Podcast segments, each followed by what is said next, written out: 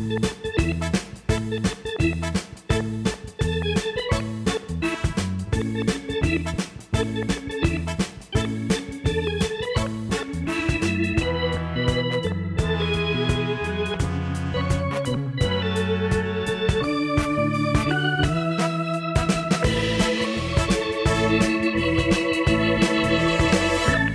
welcome to the True Blue LA podcast. The Dodgers are 74 and 40 with a 17 game lead in the NL West after going 5 and 2 last week.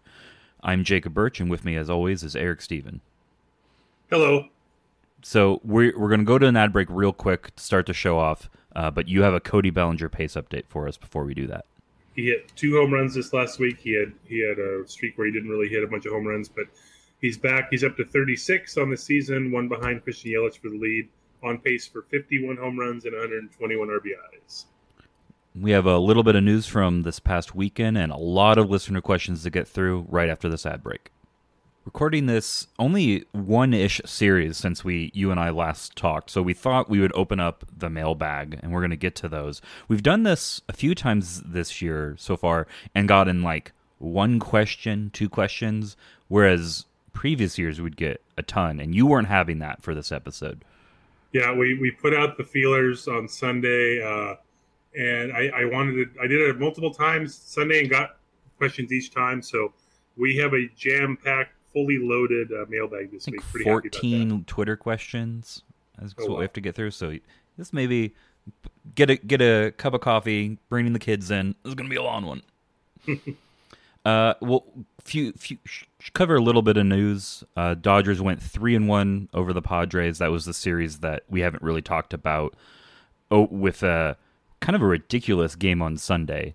They had uh, there was another walk off. It's their their ninth of the year. Uh, nine walk offs, ridiculous. Um, and they, I think I saw something. They have eight walk offs in their last thirty one home games, uh, which is just dumb. Uh, but they were um, down like six Ten to six to three, ten to seven. I think? Yes, maybe yes. Uh, It, it was just like, uh, and then yeah, because it was six to three, and then they took a lead seven to six.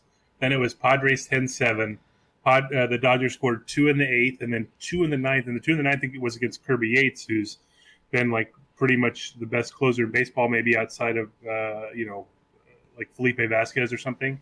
But um, he's been really good, and they got him. Max Muncy hit the two-run double. Uh, Joe Davis had a pretty good call because it was like uh, he said, "How uh, what, I forgot what he said. How fast can Corey or is Corey Seager fast enough? We'll find out, or something like that on the call. How fast can was- Corey Seager run? That's what it was, and then, yeah, and, and so uh, uh, and then he made it, of course, and uh, that was a that was a fun ending. So they yeah they won three out of four. They're kind of rolling. Um, and was And- w- just a lot of yeah. weird plays. It wasn't a very good game for the home plate umpire on both sides of the ball. A lot of just weird calls, um, the weird errors in the ninth, and uh, Kirby Yates had a little case of the the Baez slash Kenley Jansen this year. Just Oh. very deliberate. A lot of talking with the catcher. Right, and we'll we'll get into the the, the game prior, but Yeah, the the the um, this game was not. It was a long long game. yeah. you snuffed out my was- transition.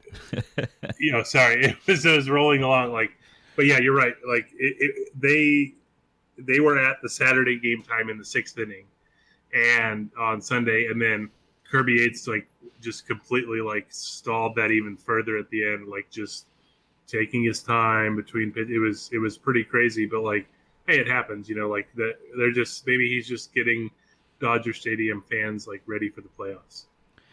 Well, speaking of that, much much quicker. Why don't you tell me about Walker Buehler's second best game of the year?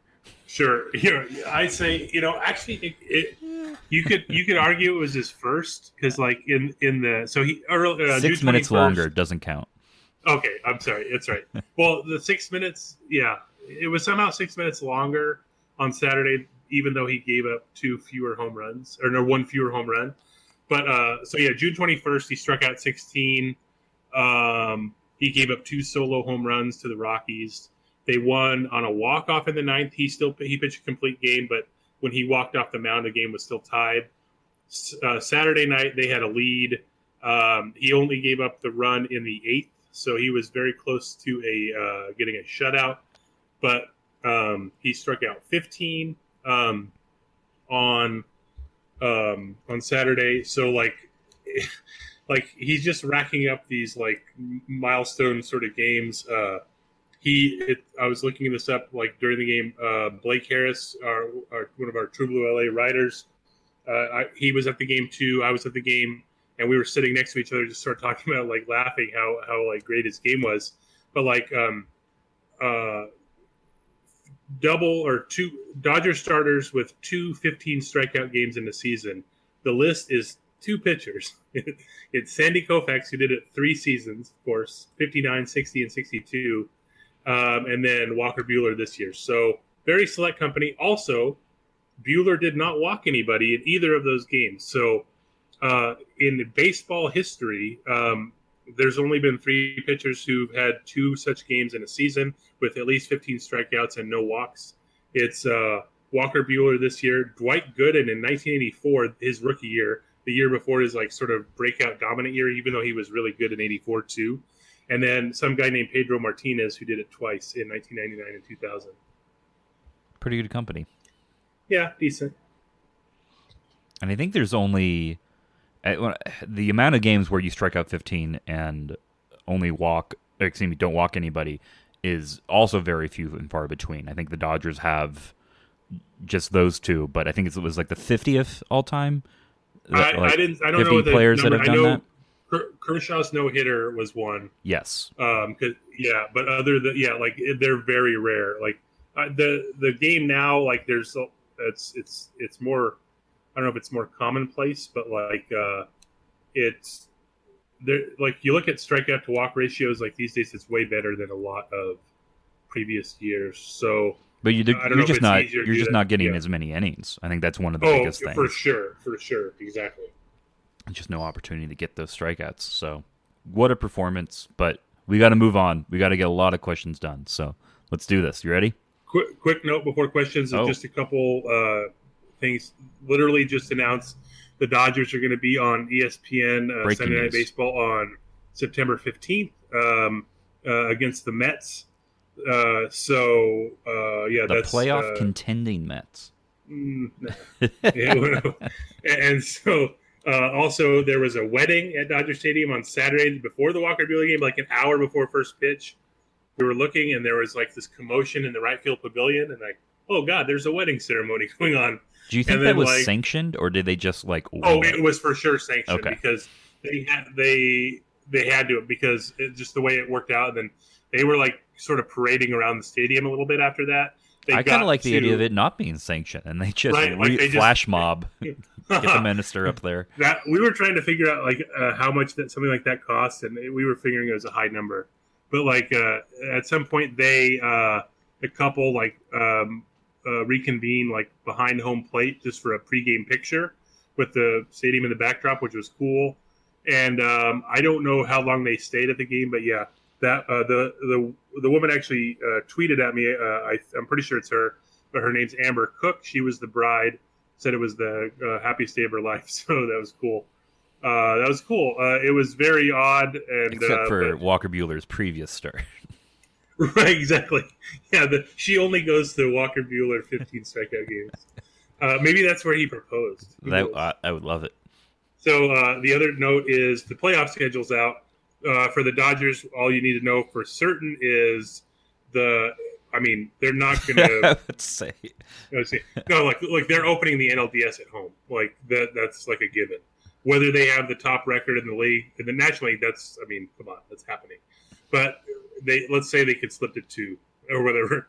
But um, the it's going to be Thursday, October third, and Friday, October fourth are the first two home games. So NLCS opens on Friday, October eleventh. World Series is Tuesday, October twenty second, and Game seven of the World Series, if necessary, is October thirtieth. So everybody gets Halloween to themselves this year. That's good. Yeah. All right. Can I hit you with a question? Sure. Joshua wants to know how do you think Buehler, Ryu, and Kershaw slot into the one, two, three positions going into the postseason? Through June, I think it was a given that Ryu would start game one, but lately he's come down to earth and Buehler's ceiling seems higher. I mean, we could we could sort of go uh, on and on all day about this, like uh, in terms of like, I, there's no question Buehler has like the highest ceiling in terms of like what what he's capable of doing like at his peak right now. Like we just saw it like on Saturday, like um, he has that kind of sort of dynamic stuff. That said, he has a lot of variance in his game too. He's he's allowed uh, five runs or more in a game uh, six times this year. That's like the most of those three. Um, and what did he did he say through June? Uh, it was a given, but he's come down to yeah. earth. Right. So let let me just let's unpack this for a second with Ryu. Hyunjin Ryu uh, allowed four runs in five starts in July. That's coming down to earth, apparently. Two of those were unearned, so his ERA for the month was 0.55. That's not coming down to earth. That's Hyunjin Ryu still being Hyunjin Ryu. I think how they do it um, is they they honor Ryu for having great season last year and great season this year. Last year, Ryu started game one in the NLDS. That was more for um, it was more of like a rest thing. They were fighting until the very end last year, and like the that was just sort of the order they were at. And they didn't. If they would have had to switch those two around, Ryu and Kershaw, it would have been. It would have taken like I think one of them would have had like seven or eight days rest or something weird. And so they also were most, prioritizing an extra day of rest for Kershaw as opposed to regular it, rest. Right, and like both of them got like five days rest or something so it worked out perfectly. And then Kershaw started game one the other two series. So I don't think we're at this point where Kershaw's the automatic game one right now. Ryu has pitched well enough. He's he's the Cy Young favorite still. Um, he's he's the game one starter for me, and I think that's what they'll do. And I think Kershaw gets game two. You could obviously argue for Buehler over Kershaw. You could argue for Buehler over Ryu if you wanted to, but the variance factor, I think they still, I think they go with, barring like you know injury or something weird happening, I think it's pretty clearly Ryu, Kershaw, Buehler in that order. And then we'll talk. Maybe we'll get it here on uh, what what the heck the fourth starter looks like. Uh, I don't know if we got a question about that, but that'll be r- really curious. So I'm excited we get to talk about that because I have thoughts about that. Right. Well, it, yeah, we we we actually did did get that question, didn't we? I think so. If not, I'm going to ask it. fifteenth question. Uh, real quick, you you mentioned that it was sort of an honorific to give it to uh, Ryu. Are there any other factors that would make you change that order? Is there any, uh, whether it be ballpark factor or um, any sort of rest consideration, who gets to go on short rest, anything like that that would change no, your thoughts? Nobody's starting on short rest. They're not doing that anymore. Like it's just not going to happen. Okay. Um, like they yeah and they're going to start at home they're going to have ability to like maneuver the rota- rotation how they want at least in the nlds so there's like there's no way they're not going to be able to set it up how they want to so i i don't i don't see that really changing unless there there's there's like an injury concern or fatigue or something or just uh Ryu runs out of gas or something. I, I have no idea, but uh, I think it's pretty clearly Ryu Kershaw Buehler at this point. Next question is from SMG. We have two from him. Difficult to answer, but who is the best bet to be the fourth start? Hey, look at that for the Dodgers in the playoffs. Yeah, so we were we kind of talked about this a lot, like the last few weeks. We were talking about building the playoff roster out of the you know out of the bullpen, and then after they only got Adam Kolarek, like how do they we talked about it how it's really three starters and then you just figure out the other innings uh, however they're going to do it um, i'm not certain they have to have like a um, uh, a five or six inning guy to start game four and they're just going to like just bundle innings together um, but to me like game four it's rich hill's start until it's not and so the latest on rich hill is he's uh, he's going to throw a bullpen session in three weeks. So we're this was Sunday, uh, so we're that's that's August twenty fourth. They're still are uh, angling for him to be back with the Dodgers like mid September. Is I don't know if that's enough time for him to like build up to start, but if he's like a four inning guy to start a game, they would probably roll with that, and then follow with um, Urias, or if, if like Gonsolin makes the roster, or um, or if one of these other guys make the or Stripling can do multiple innings, I think they'll just they'll figure it out after after Hill, or if Hill's not available, or if Hill's a more of a one inning reliever or or a two inning reliever, I think they they'll just figure it out somehow. I think if, if I had to guess the order, um, we don't really know. We'll see with Urias. Like we'll probably know because they'll they'll probably have him start a few games in September if if that's how they plan to use him. Otherwise, they'll keep him in the pen. But I think it's probably like Hill, then Stripling, then Urias is a guess from me. Um, but there's still like a lot of time left to sort of figure that out. It's really like who's healthy and pitching the best, um, like towards the end of September. There's a name you're leaving out, but I'm reading ahead now, and we do yeah. have a question about it. So I'll, I'll let right. I'll let that Twitter person, mysterious Twitter person, answer it later. Next question, for also from SMG. Do you anticipate that the Dodgers will let the starting pitcher go deeper in playoff games than they have in the past? Yeah. So, um, yes, and it's and it's not like I know Dave Roberts, his rep is like he's Captain Hook basically, and especially with like Rich Hill, we've seen it. Um, but like I look at this like so they have a pretty clearly defined top three uh, in Ryu, Kershaw, Buehler. So last year, right, those four or those three made 64 starts. They averaged 5.94 innings per start. This year they're averaging 6.39, and it's in 61 starts. So like uh, Ryu and Kershaw are near the top in MLB in like innings per start. Uh, Kershaw, this is another reason why I think those two go one and two they've more they're more consistent. Like Kershaw has gone six innings every at least six innings all uh, 19 of his starts. So and like I said, more variance with Buehler. Um, so that's probably why he's game three. But then if you look at the just Maeda and Hill, there's been a lot of other starters like Stripling and Urias and others. But if you just look at Maeda and Hill, this last year in the regular season, 5.57. This year, 5.23 uh, per innings per start. So there's more of a, a, willingness from Roberts to like pull those two early, I think, than the other three. And I think they're going to ride the other three as much as they can. So I think that's what it's going to come down to in October. Um, they they go with the three starters and then they figure out the innings. And I think the way they'll set up the playoff roster is since they didn't get like all, um, you know, necessarily like a, a shutdown reliever at the deadline or something like that I think you're going to see a maybe a few more multi-inning options uh, available in the pen, and that'll help them sort of bundle these innings together for the rest of the, the series. Brandon asks, late double aside, Joc has been basically unplayable since June. Do you see his playing time against righties being diminished soon? Okay, so he was in an 0 for 24 uh, slump before he had a leadoff double to start the ninth. He was subsequently thrown out at third on a fantastic play by Eric Hosmer. Um, it it almost it nearly killed the rally, but it did not because they just kept uh, kept going. Uh, but yeah, so since the beginning of June, uh, 51 games, 40 starts for Joc, 186, 265, 323. Ba- you know, basically like Austin Barnesian, if if not maybe a little better. Um, that that includes five weeks of the first base experiment, which is now over, by the way.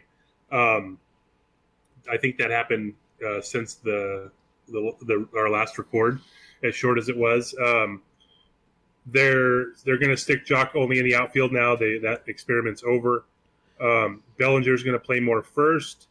So the thing with Joc, so right now the Dodgers have faced 78 righties this year. Uh, Joc started 75 of those games more than Bellinger and Muncy. Uh, those uh, each started 74 against righties. Um, and Verdugo started 61 and Turner 59. Turner's been, you know, hurt off and on, so he gets more days off. And Joc is like the only time he starts is against righties, so you could see why they they they rely heavily on him against righties, and for a good reason. He has a history of hitting righties. His on the season is uh, when WRC plus is 122. Um, Verdugo, for instance, is 111. But like he mentioned, since June 1st, that WRC plus against righties is only 58, which is re- very terrible. Um, but I think I think he still gets sort of the rope here until like they have a reason to to change. Like uh, he's not. They're not going to necessarily like bench Joc for Matt Beaty, you know, outside of maybe an occasional start or something. Um, it really is, is going to take like um, Chris Taylor and or Kike Hernandez or both to come back because we talked about this like near the All Star break, um, and Chris Taylor like hurt his wrist like that first weekend. The playoff that that crunch was going to come. The playing time crunch was going to come once they had to make a choice um, between like one of Joc or Verdugo sitting every day plus one of uh, Taylor and Kike sitting every day, and that and then uh, they had a DH that opened that first weekend in Boston, so that they didn't really have to make that all the the hard choices yet. They'll have to start making those choices once those guys return.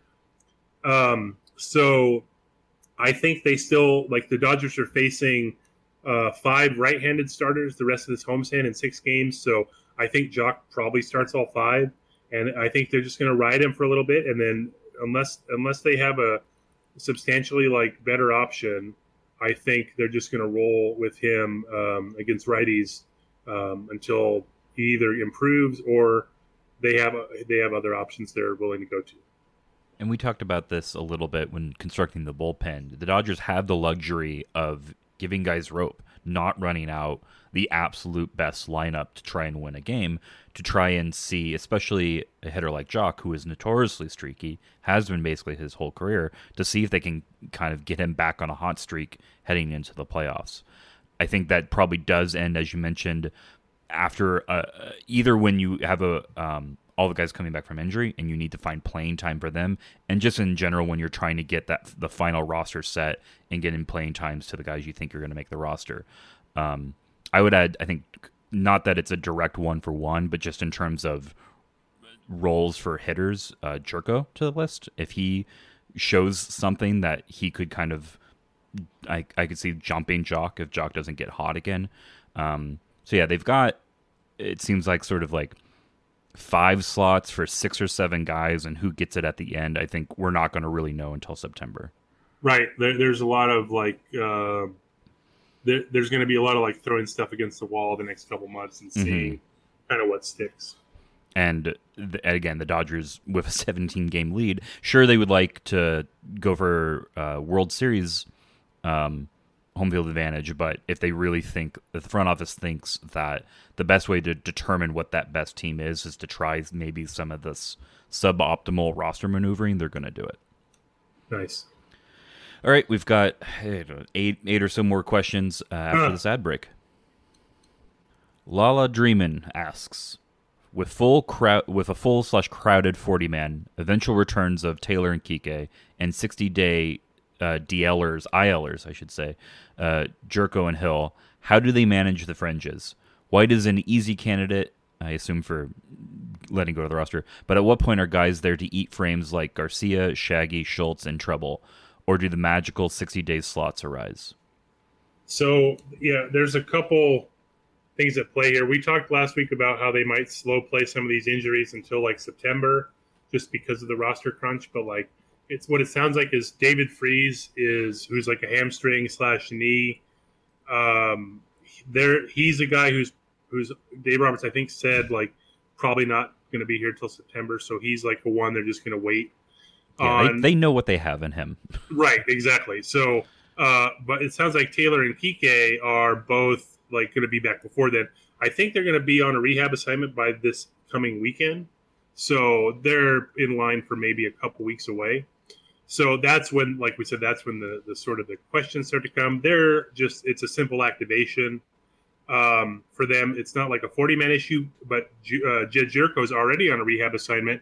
He's probably going to be the first one back. He is on the 60 day dl so that's an issue. Um, he mentioned tyler white being an easy candidate and honestly i think that's kind of a one for one swap there. Um, uh, Tyler White and Chris Kristopher Negron are out of options. Um, but uh, you could you could see when like Gyorko's ready. Like Tyler White hasn't really done much. He can really only play first. Um, he fills a role in that he's the righty first baseman uh, with David Freese out. But if he's not really hitting and he's in a, you know, and he's had a bad year, like he's an easy like DFA guy if they need 40 man space. But like I said, they also have, uh, you know, Jamie Schultz on the 40 man. Um, they like Yimi Garcia is someone you could easily like DFA. Like um, maybe they they want to keep him, but um, that I think that's probably the the likely move for Gyorko. The other 40 man spot they'd have to create is for Hill in September, and then we and you know possibly like Gavin Lux, but like there's there's enough like sort of chaff on the on the roster that they could they could sort of do without um, if they really had to. The other option, and we have a question about him later, but Yadier Alvarez, he's been injured since April. Um, he's on the 40 man. They could call him up and then put him on the 60 day injured list. So he'd get um, service time for however long he's on the injured list, or, um, but uh, and he'd get paid a major league salary. Um, but that would create space for someone they need, whether it's Hill, whether it's Lux, or whatever. Um, but yeah, I don't. There's they're not that uh, they they still have some flexibility with the 40 man. Now with the active roster, that's where, like you said, it gets it gets creative. They like they just optioned Dylan Floro the other day. Um, like Yimi doesn't have options. Chargois does. Um, so like when I think when like Taylor and Kike are back, um, assuming like White goes for Gyorko, like you see, you'll see Matt Beaty go, um, and then then it becomes a question of, uh, you know, there's probably going to be someone hurt by then because it always happens that way. But so like it's it's weird to like look forward two weeks, but um, that's that's really when the decision is going to come. Who comes off the active roster, and is it a point in the schedule where they have enough off days to where they can go with the seven man pen for like like four days or a week or something? They tend not to do that, but I'm just trying to think of how they would sort of get around it. But uh, I think they'll they'll find a way. I don't think it's that uh, difficult. Twitter user Nope N O P E wants to know which Dodger pitchers, which Dodgers pitcher is most out of line with the per- peripherals, either good or bad. So I was looking at this, like the most quote unquote lucky. If we're just, if I just went to like ERA and FIP, like just as a as a quick uh, ballpark uh, thing here. Hyunjin Ryu is like uh, up there with he's at 153 ERA but a 285 FIP. So like he's otherworldly ERA, still like amazingly good with a FIP, but he, he not, normally has kind of that that sort of a differential, right? Yeah, he doesn't allow hard contact a lot, so like that's that's part of it. Um, and like look, it's uh, not to like downplay his season or anything. It's still been ridiculously great. So um, that's part of it. The, the weirdest one for me is Yimi. Uh, he's at a 386 ERA, but a 554 FIP. Now, a big part of that is he's allowed 11 home runs on the season. Um, but if you look, he, he's only allowed eight singles. He's allowed eight doubles and eight singles and 11 home runs. So, like, but then, so on one hand, you could see why his peripherals say he should have a lot worse numbers. But then if you look at his like uh, exit velocity and things like that, his expected batting average is 169 based on like exit velocity and things like that. That's the top 1% of the league. That's per StatCast. And his uh, expected WOBA is 253. His actual is 285. So on that end, he's actually unlucky, which is very odd. So he's had a very weird year. Um, but yeah, I just think he he gives up too many home runs uh, that tend to hurt him. Um, Rich Hill's another guy. He's only had ten starts, two fifty five ERA, four sixteen FIP. But again, he's also in the top one percent in uh, exit velocity and the top three percent in hard hit rate in terms of they just don't hit the ball hard on him so far this year. So that's good. Unlucky pitchers, there's not a ton. Um, the real they're they're kind of tied in the difference between ERA and FIP. Uh, Buehler uh, is 323 ERA, 299 FIP. Uh, you can see why with like the high strikeouts, he really doesn't walk anyone anymore. So that's that's why. Kenley Jansen, uh, 359 ERA, 336 FIP. So uh, on some respects, uh, a little unlucky. but yeah, no, nothing too outrageous, like one way or the other. Yimi is the weirdest one, and it's, it's kind of hard to figure out. Jorge wants to know besides the bullpen, what are other issues, either internal or external, that could void a World Series for the Dodgers?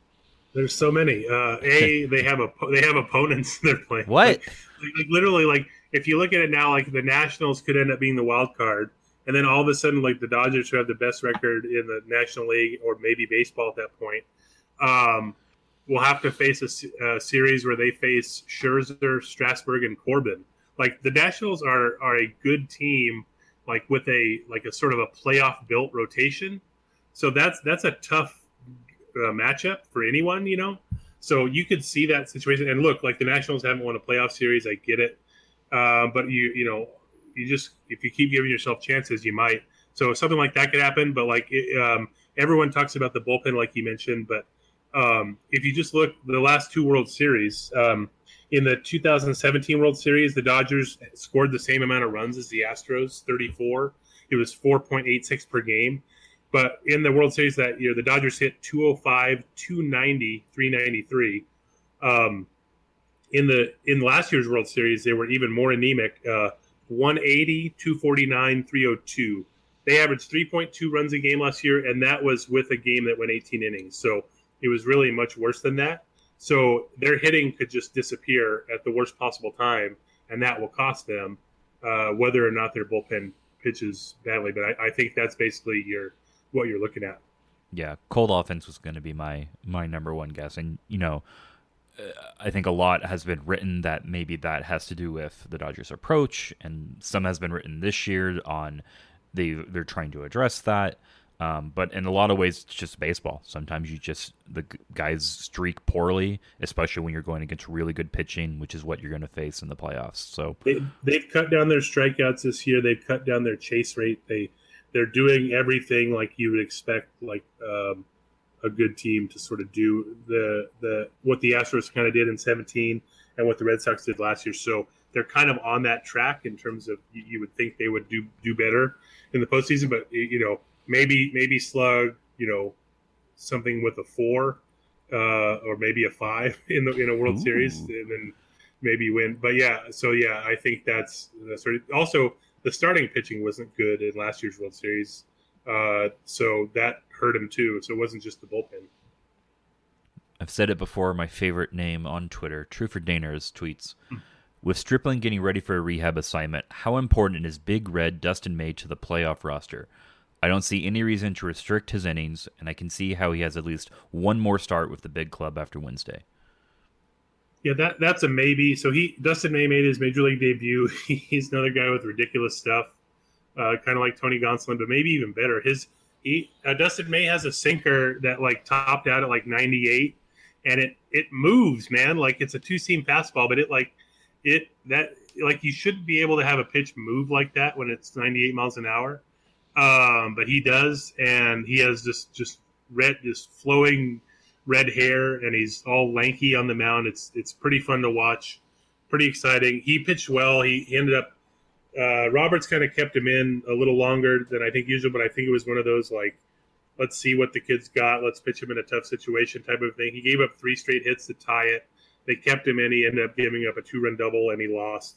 But um, he's getting another start Wednesday against the Cardinals. Um, after that, like this is where the rotation's in limbo. So right now, uh, oh, I forgot to tell you also, Hyunjin Ryu went on the DL uh, after I'll, his start last week. Oh yeah, damn it! I'll get, I, will get you there. Keep doing that. So, uh, so right now, like Gonsolin is starting tonight. Um, uh, Dustin May starting Wednesday. Technically, Ryu could come off the DL and start Sunday. They also have an off day Monday, so you could see a scenario where they would use that to give him the off day. Maybe Gonsolin gets another start. And then Stripling is doing a rehab assignment Tuesday with Rancho. Uh, he's completely healthy from his biceps thing, and he had a neck thing too, all healed. Um, so with Stripling, it's just a choice of do they want him back in the rotation or in the bullpen. So I, hmm, I think they would go Stripling in the rotation, probably, uh, but we'll see. I don't really know. Um, but that's so I think like Gonsolin and May like after this week, um, I think we'll see him back in September, but I don't know if they get another start beyond this week. Do you remember being in like middle school, elementary school, writing your like early essays, and they stress the importance not to just keep using the same word over and over? You Yes. break out the thesaurus. I'm finding I'm there with asks. Oh, I I have ask. I have wants to know. So I'm I'm I'm I've looked up some different ones. Rich, Richard queries: Will Nice. Gavin Lux get a shot at making the team this year? I mean, yes, just because he, he's like he's done uh, so well, like you almost can't ignore it. Um, so like, but it's it's a September thing, really.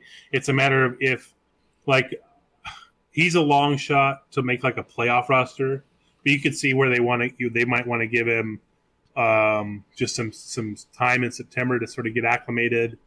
Um, so I, I don't know. We'll we'll see. I, I think he does. It- It's a forty man thing, like we mentioned, but they they have they they do have some room if they want to add him. It's not that big of a deal. So I think he's a definite possibility. Um, but I think it's more for September experience and not someone who's going to be like auditioning necessarily for a playoff. Yeah, we already talked about how deep that sort of the fringes of the bench look, assuming everyone comes back healthy.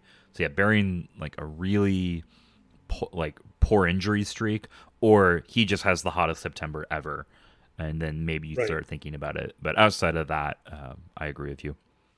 So Andrew quizzes. How many home runs does he have to hit before Will Smith is allowed to pick his own walk-up music? So he already has six. Uh, Will Smith is up to 19 RBIs in 17 games. He actually had that through, I think, 14 games. So a very slumping last three games for Will Smith. Uh, but yeah, six home runs. So uh, he's been coming up to the Fresh Prince of Bel Air theme song at Dodger Stadium. I think it's one of those things where he's just like, whatever. Like he doesn't, he's sort of good natured about it. Um, but let's say he has six home runs. Um, he, he has to get to 11 and then I think that's when that's when he can make the call. Any brand's a good brand. Take the PR. Get get, get your name out there to the national audience. It'll be good. It'll help you sell sneakers or something later. So, what do baseball like sandwiches? You know, the you know the NBA players get these massive shoe deals. Is it just Subway? Is. Subway who's giving out? Think of all the sandwiches Will Smith you can eat if you keep your straw pun brand going. But what if hmm what if what if he chose a brand theme song as his walk up music as part of the deal? Like, What, what do But you like do oh. brands really have a theme song? Like yeah. I mean, Subway's got like a know. jingle. it's just the What- jingle for thirty seconds. That could work. what if just every, every time he What if came Will out, like, Smith is his sponsor? Or Whoa. the actor Will Smith. that, I like that Or idea. just I was whatever movie thinking, he's got coming out. Like it's it's just like the tra- the trailer for Gemini Man. Like that- That's what pretty the that's what baseball needs to do. Uh, um, logos on uniforms, but not team logos. Players get to individually pick who they're sponsored Oh. by. player. I like it. And uh, oh yeah, I think Players Weekend's coming up too. Maybe they can get creative with that. Fishfin seeks to know what the hell happened to Yadier Alvarez. He was once a top prospect, and now he's not even on their top 30 list. Did he fall off the face of the earth? Not as far as I know, not fall. Not he hasn't fallen off the face of the earth, but he just hasn't developed. Like he's still like uh, he still throws ridiculously hard. He just has no idea where it's going. Is the basic sort of scouting report there? Probably. He's only made two starts this year. Uh, I was reading up on this. There hasn't been a ton of info on this. Uh, Ron Cervenka at Think Blue LA, he talked about um, him like I think he was uh, Yadier was starting to get back into it in June. He still hasn't pitched though, so uh, but he mentioned elbow stiffness as the reason why he's been out. Ken Gurnick had an article in spring training about Alvarez sort of trying to make a uh, keep his sort of prospect status alive, and uh, he he mentioned this thing where uh, in spring training uh, Alvarez was using he called it a a rubber contraction linking his right hip to his ankle. The idea being keep to keep his delivery consistent. That's been a problem with Alvarez, um, and and it's really hurt him in terms of performance and and injuries. Uh, he missed two months last year with a groin injury as well. So I think it's it's just a mix of like really hasn't developed like they thought, and injuries. Uh, but yeah, he's another guy we mentioned. They could call him up and put him on the 60 day to just to create a roster space. So that's that's his biggest role for the 2019 Dodgers right now. Got one more ad break, but we're through the Twitter. We're through the Twitter questions. We've got some questions from Craig left, but we do have to take uh, a commercial. Are you excited that we got through that? I'm so excited right now. Can you Whew. tell in my voice? I can. So we've got four questions from Craig right after this. Okay, uh, he actually uh, Craig sends us five questions every week, but one of them actually got invalidated because we already answered it. Which I, am honestly surprised we only got one invalidated. We still have four good questions. You know, another weird thing. Every question we got from Twitter was baseball related. Normally, there's one or two oddballs. Yeah, I think when I ask, I ask for Dodgers questions. I usually say Dodgers or other anything, but like I think some people will just take it upon themselves to ask like a random thing. But yeah, I kind of like the occasional random question as well. You know, we have life outside of baseball. Uh, speak for yourself, Mister. First question's for you. Since the Dodgers likely won't be taking on any contracts this season, where do they stand with their CBT, and how can Kershaw and Maeda's bonuses affect that? Okay, so like I haven't been like maniacal on the, the keeping up the payroll worksheet uh, like usual. I, I, was I have notes on some of the trade deadline stuff. Uh, I think roughly where they're at right now is is like somewhere in the neighborhood of like 202 million uh, at the CBT number. Uh, so the the deal that was like best for them was the the Gyorko deal because he, he actually makes 13 million this year um, but his CBT number, because it was the six year deal, it was just under six million. So like from now until the from the trade till the end of the season, they took on in from CBT perspective 1.9 million. They gave away about 850,000 in Cingrani's CBT number. So that they gained about a million in CBT, but they also are getting about 2.9 million from the Cardinals. So they actually lopped off nearly two million dollars from their total like uh, CBT number in that deal, even if it wasn't quite that way in actual cash. Uh, so Maeda still like, uh, what is he at? Let's see. Um, so Maeda has 22 starts. He's probably going to make. I think it's a safe assumption to say he'll make three more. That's another million and a half for him. And then Kershaw has bonuses. Um, he is he's at 19 starts. So of course the page isn't loading. I think his bonuses are 24, 26, and 28 starts. Um, and of course they're not loading right now. So that would put him close. But like I said, mine's only an approximation. But I would imagine they're going to be like right up against the CBT, if not like just under it but um, I, I can't say for certain exactly where they're at. The record for most double digit doubles in a season by the LA Dodgers is, is in 2005 with 13 players. Two questions. One's for me, and I'm nervous about it. But the first question Can the Dodgers this year match that feat? Uh, man, double digit doubles. Um, so Joc Pederson's at, Joc Pederson has nine. So they're How many are they at, at uh, seven, eight. They're at ten. Okay. So Pederson's at nine, so he'll, he'll get there. Pollock's at six. Will Smith is at six, and then um, okay, uh, after that, like the next the next highest is three, um, with Russell Martin. So it's really like it takes those three guys, uh, unless uh, Okay, unless uh, Gavin Lux comes up and hits ten doubles in September.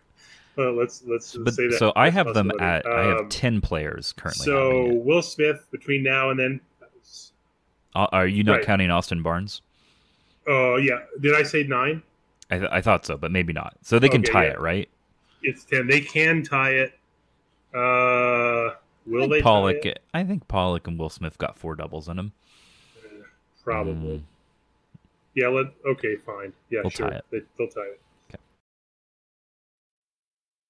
So there's a second part to this question, but we have I have to confess a little thing.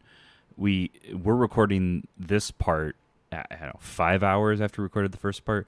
We finished the recording. It was really great. Lots of laughs, some really riveting, emotional radio. But we uh, we lost your track, Eric. So it's just me I- talking to myself.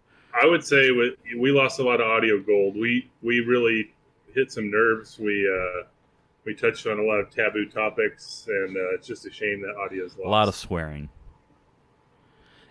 If we we could have ran with it. Uh, if you, I was trying to fix it. You can just barely hear your vocals uh, through my monitors, so you could be really, really, really loud uh, when I'm not being uh, talking. You might be able to hear Eric, but figured we'd redo this. It, it's an especially a shame on this particular part of the question because it was a trivia question meant for me and um, we already went through it. But I think there's a way I can make it still a trivia question. Uh, so the question is: Can I name seven of the 13 players in 2005 who hit 10 or more doubles for the Dodgers? Um, and, just for the record, you, during that recording, you did name seven. I just you- barely you got gave- there. You gave yeah, you gave yourself. Uh, you said if you got two wrong, you you'd be out, and you you Yeah, had te- one wrong. When you got to Technically seven, four because I got- looked up two players before we started recording because they were really bothering me. We got the Yeah. question late last night, and I literally couldn't go to sleep until I looked two players up. That's uh, a problem. That was that was Russell Martin, who I, I had convinced myself rookie year was a year earlier than it was, and um, Yeah. Juan Encarnacion, who I was convinced had an extra year on his deal uh, when he was traded from the Marlins, and I was wrong. Uh, the names. So here's here's how we're gonna make this a trivia question again, Eric. I'm gonna try to name all 13. I heard all 13 names literally five hours ago. I still don't think I can name all 13. But I can- and and we I we named a few that were close, and so like that could be confusing your brain at the moment. Like so, Yeah. you probably have 17, 18 names rattling in there, maybe. So my other So, so, my other yeah. guesses were Jeff Kent, J.D. Drew, Hee-Seop Choi, Cesar Izturis, Olmedo Saenz, Milton Bradley, Oscar Robles. Those were the seven that I got. Uh, you actually, I think you just only named six just now. oh, Right. Who- You Uh, said Kent, one, Kent two, Saenz, Robles. no, I got seven. Is Kent, Drew, Is- Hee-Seop Choi, Cesar Izturis, Olmedo Saenz, Milton Ah. Bradley, Oscar Oscar I was missing one. Yeah, yeah, yeah. Yeah, so So were at seven. So those are the seven, and uh, I missed on Dioner Navarro, who hit nine. I'll Right. have you know, you were you took a lot of delight in telling me that. And then my other whiff was Juan Pierre, who wasn't on the team. Yeah, he signed in. His first year was 07. So that means I have So to you- you- name. uh, I have to try more. to name six more. So you and I joked. Uh, the the key aspect I forgot about 2005 was it was the year of the Jasons. So I know I can get three right away. Jason Right. Werth, Yes, Jason Repko, yes. and Jason Phillips. Yeah, and and we we talked about this during the other recording.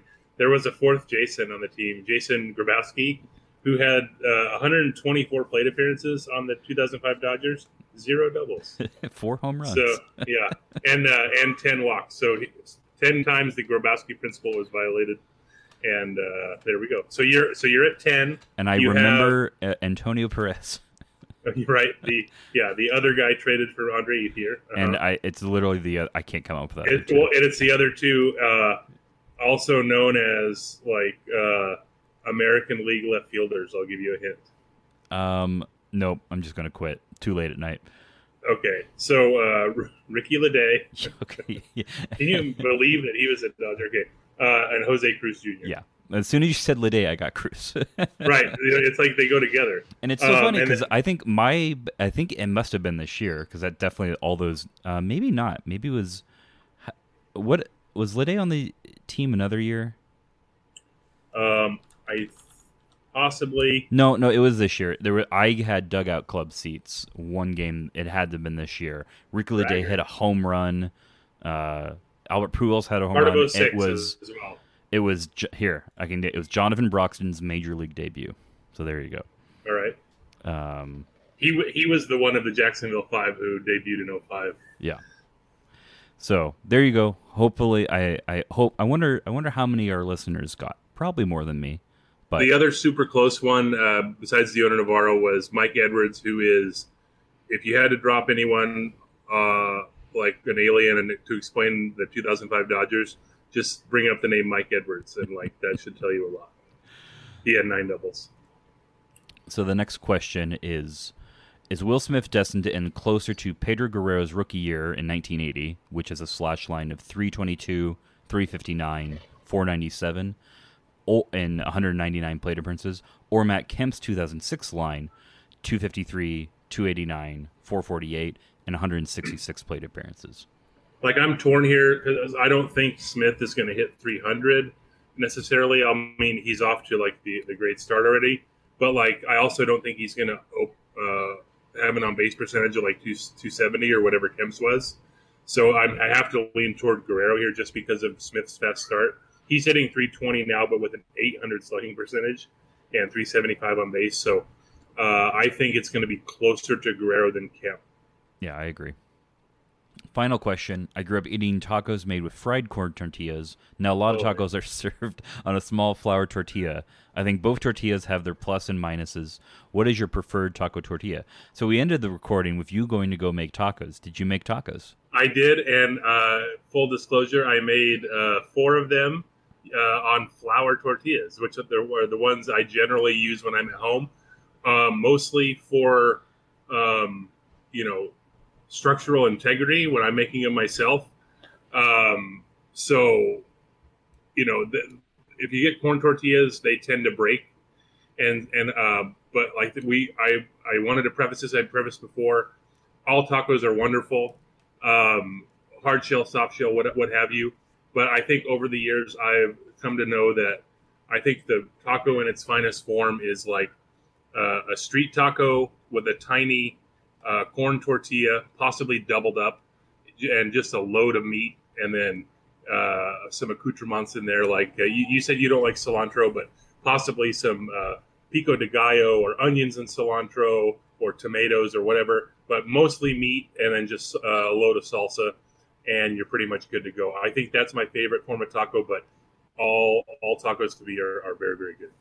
And yeah, we came with a very similar answer in that. I, it's interesting that you say corn is the best, but you went with flour. But I think that's just how it is. Flour is more. It's almost more comforting to me. I don't know if that how how gringo of that of of me that is, but uh, it it just uh, it holds more food. It you know when you really just kind of got to pick out. But when I was uh, I have a I'm allergic to cilantro, but I didn't always used to be. And when I was yeah. not the like you said the small corn tortilla street tacos. Nothing better, nothing more authentic, nothing more delicious. So, I think I want to uh, give myself a little bit of an out here because part of the reason I bought the fajita sized uh, flour tortillas was because I can easily, more easily make a quesadilla with those.